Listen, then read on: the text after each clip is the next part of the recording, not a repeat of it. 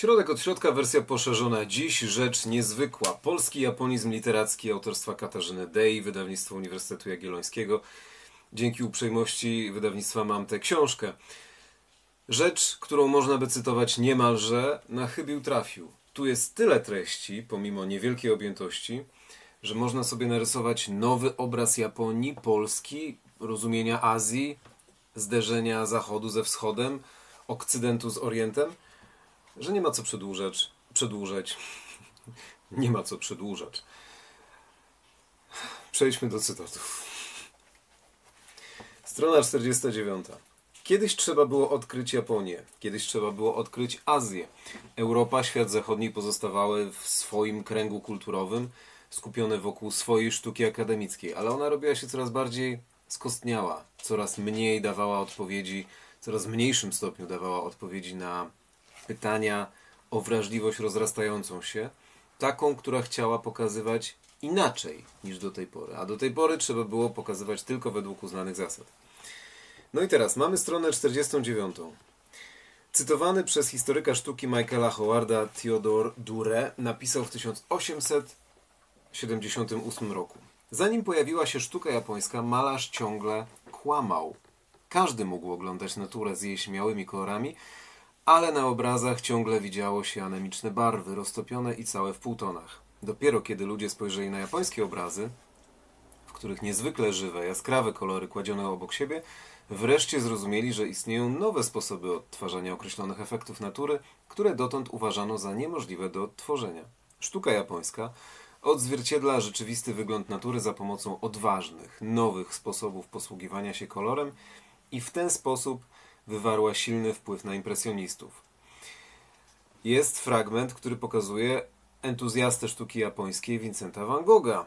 Wielokrotnie przyznawał się on do japońskich inspiracji. W listach z Arles pisze m.in. o japońskim oku, którym patrzy na kolor, czy o zazdrości dla niezwykłej klarowności prac Japończyków.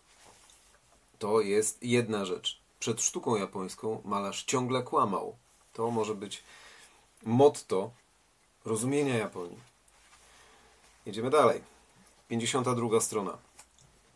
A, cytat. Cytat z rozważań, z rozważań Siegfrieda Wichmana o sztuce japońskiej. Znaczące przejście od imitowania i fotograficzności w stronę dekoratywności jako istotnego środka artystycznego wyrazu było prawdopodobnie najważniejszą przemianą, którą można przypisać było spotkaniu ze sztuką Dalekiego Wschodu. Porzucenie modelowania za pomocą światłocienia oraz ciemnych tonacji malarstwa akademickiego na rzecz światła pozbawionego, pozbawionego cieni ustanowiło na nowo relacje artystów z rzeczywistością. Trwające od renesansu zachodnie przyzwyczajenie do centralnej perspektywy ze stałym punktem widzenia i znikającym punktem wywołało rozłam pomiędzy wschodnim i zachodnim e, wschodnimi i zachodnimi koncepcjami przestrzeni. Rozłam, który teraz miał przestać istnieć. Sztuka wschodu pokazywała, że Zachodnia iluzja perspektywicznej głębi nie musi odgrywać żadnej roli w kompozycji obrazu. Japonizm dostarczył kilku kluczowych dla dwudziestowiecznego modernizmu koncepcji, ponieważ wprowadził nowe, zaskakujące punkty widzenia z dołu i z góry oraz podział kompozycji za pomocą wyraźnych pionowych linii, połączony z dającymi wrażenie obramowania uciętymi kształtami. Długie i wąskie formaty japońskich wiszących zwojów proponowały nowe sposoby organizacji przestrzeni obrazu, obiekty przecinały pole widzenia – w sposób pozornie arbitralny, choć w istocie ich rozmieszczenie podlegało skrupulatnemu planowaniu. Przekraczanie granic w myśleniu o przedstawieniach malarskich zrewolucjonizowało impresjonistyczną kompozycję obrazu, uczyniło ją nieograniczoną. Tych cytatów jest niezwykle wiele. Jeszcze jedna rzecz. W podobny sposób działanie japonizmu rozumie Jean Paul Bouillon, który analizując pracę, pracę Felixa Brackmonda, człowieka, który prawdopodobnie jako jeden z pierwszych rzeźbiarz francuski odkrył e, japońskie drzeworyty znane jako manga, choć istnieje, istnieje kilka koncepcji na ten temat, było w odcinku na TikToku, między innymi Claude Monet mógł odkryć e, drzeworyty japońskie, kiedy odwinął je, odwinął z nich warzywa kupione na jednym z targów. Brackmont e, zainspirował Biona do wniosku, że podobieństwa między nową estetyką proponowaną przez odkrywcę drzeworytów z samymi, a samymi drzeworytami to nie wpływ, ale konwergencja. Tutaj ciekawe, że nie tylko chodziło o to, żeby jednoznacznie znaleźć źródło wpływu, ale żeby określić cały proces jako konwergentny. Brakmont, ów rzeźbiarz, w drzeworytach zobaczył jedynie potwierdzenie tego, do czego doszedł sam i niezależnie od sztuki japońskiej. To jest bardzo ciekawy wniosek. Bez zobaczenia Japonii w głowach naszych, zachodnich, europejskich twórców podobne rozumienie świata powstawało, tylko sztuka japońska pozwoliła je ubrać lepiej w artystyczne środki wyrazu. Aby uzyskać podobny wniosek, Bouillon musiał pominąć w swojej analizie okazjonalne, bezpośrednie zapożyczenia np. motywu czy figury, skupić się na poziomie samej estetyki. I teraz mamy jeszcze jedną rzecz.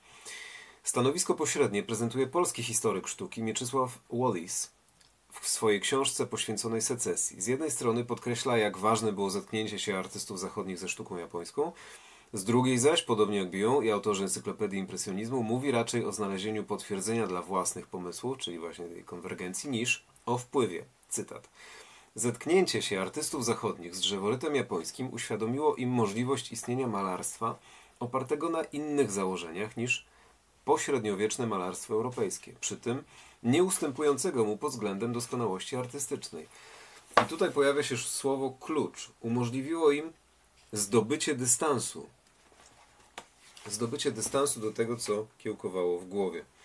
Dalej jest tylko lepiej.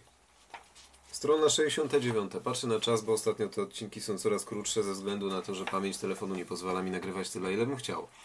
Strona 69. Hmm.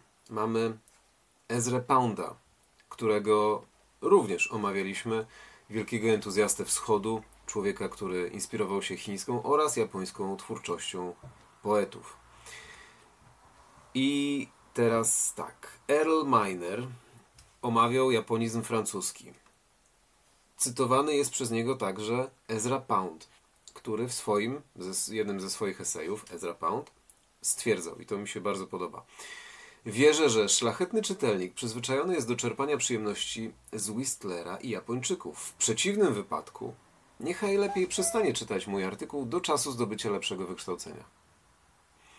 Autorytatywne słowa Pounda potwierdzają powyższe przypuszczenia, aby uczestniczyć w bieżącym życiu artystycznym należało doceniać sztukę japońską. Ten, kto jej nie doceniał, był, jak komentuje Miner, skazany na barbarzyństwo.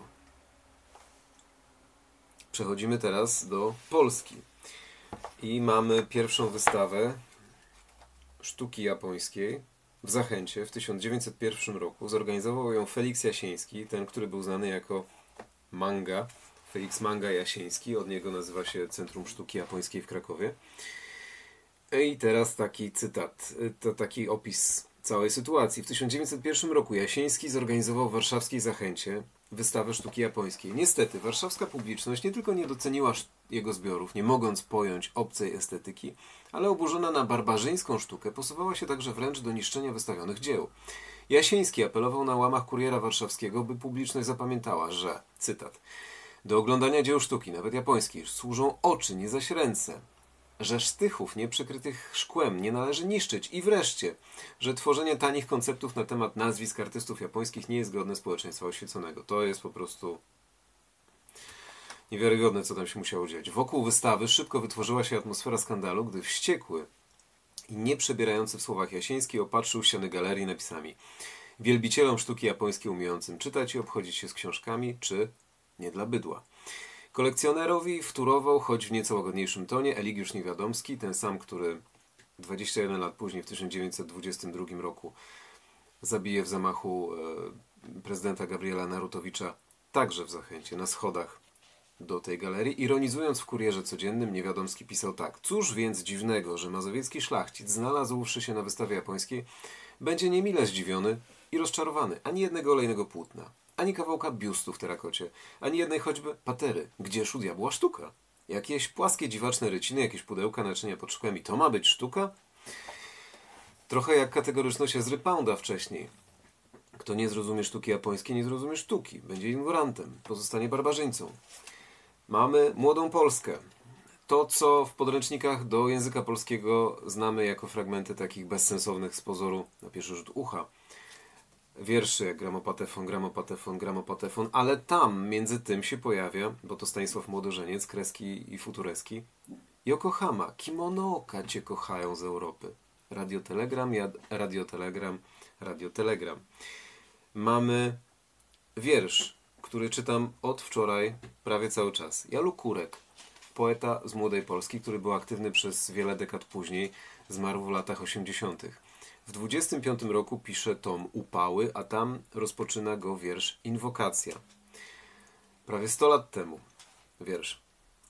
Poeta nazywał się Jalu, nie nazywał się Jalu na imię, takiego imienia nie dostał, natomiast pochodziło to od rzeki Jalu, inaczej znanej jako Amnok, między Koreą Północną a Chinami.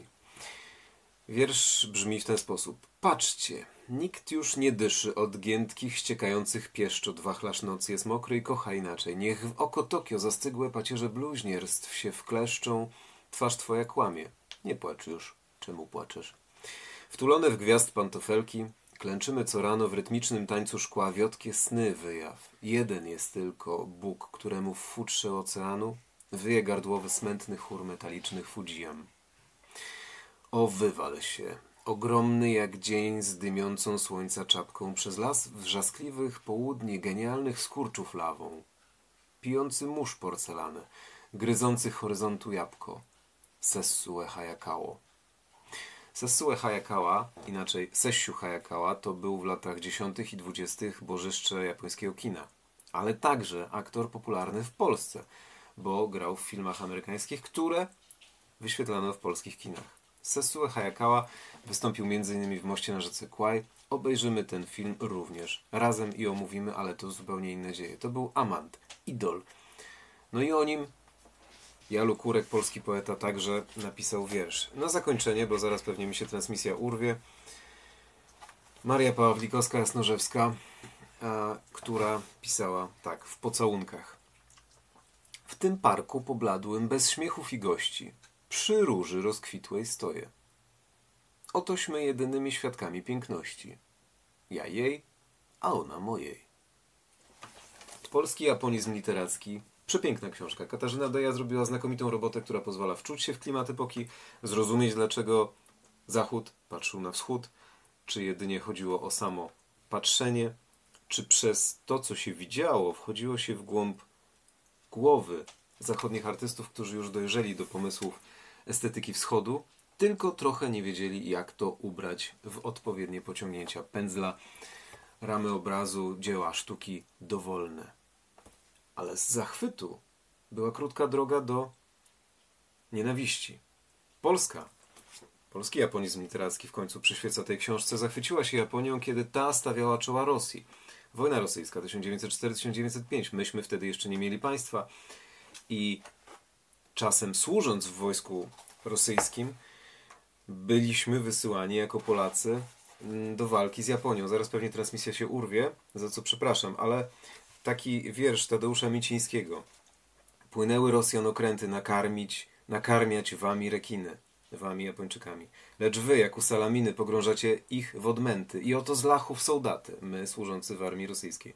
Z ciał niosąc dla sępów żery. Idą po śmierć z rąk Azjaty lub po hańbę somosiery. W błysku ognia staniemy wśród kul i w kajdanach będziemy zabijać. O, niech krwawy tak zamroczy ból, aby kule mogły was omijać. To jest apel do polskich żołnierzy, opis sytuacji, żeby Polacy nie zabijali, służąc dla Rosjan, jeszcze bez niepodległej Polski, Japończyków podczas wojny japońsko-rosyjskiej, żeby oszczędzić Japończyków walczących z Rosjanami. A potem było gorzej, bo Japończycy rosnący w siłę stawali się tak zwanym żółtym niebezpieczeństwem i ich oczy nagle patrzyły w głąb czaszki, stawali się dziwni, wynaturzeni. Ale to te same oczy, które zachodnich artystów oczy otworzyły na nowe rozumienie świata. Dziękuję za uwagę i polecam Polski Japonizm Literacki Katarzyna Deja. Znakomita książka łącząca kultury i kierunki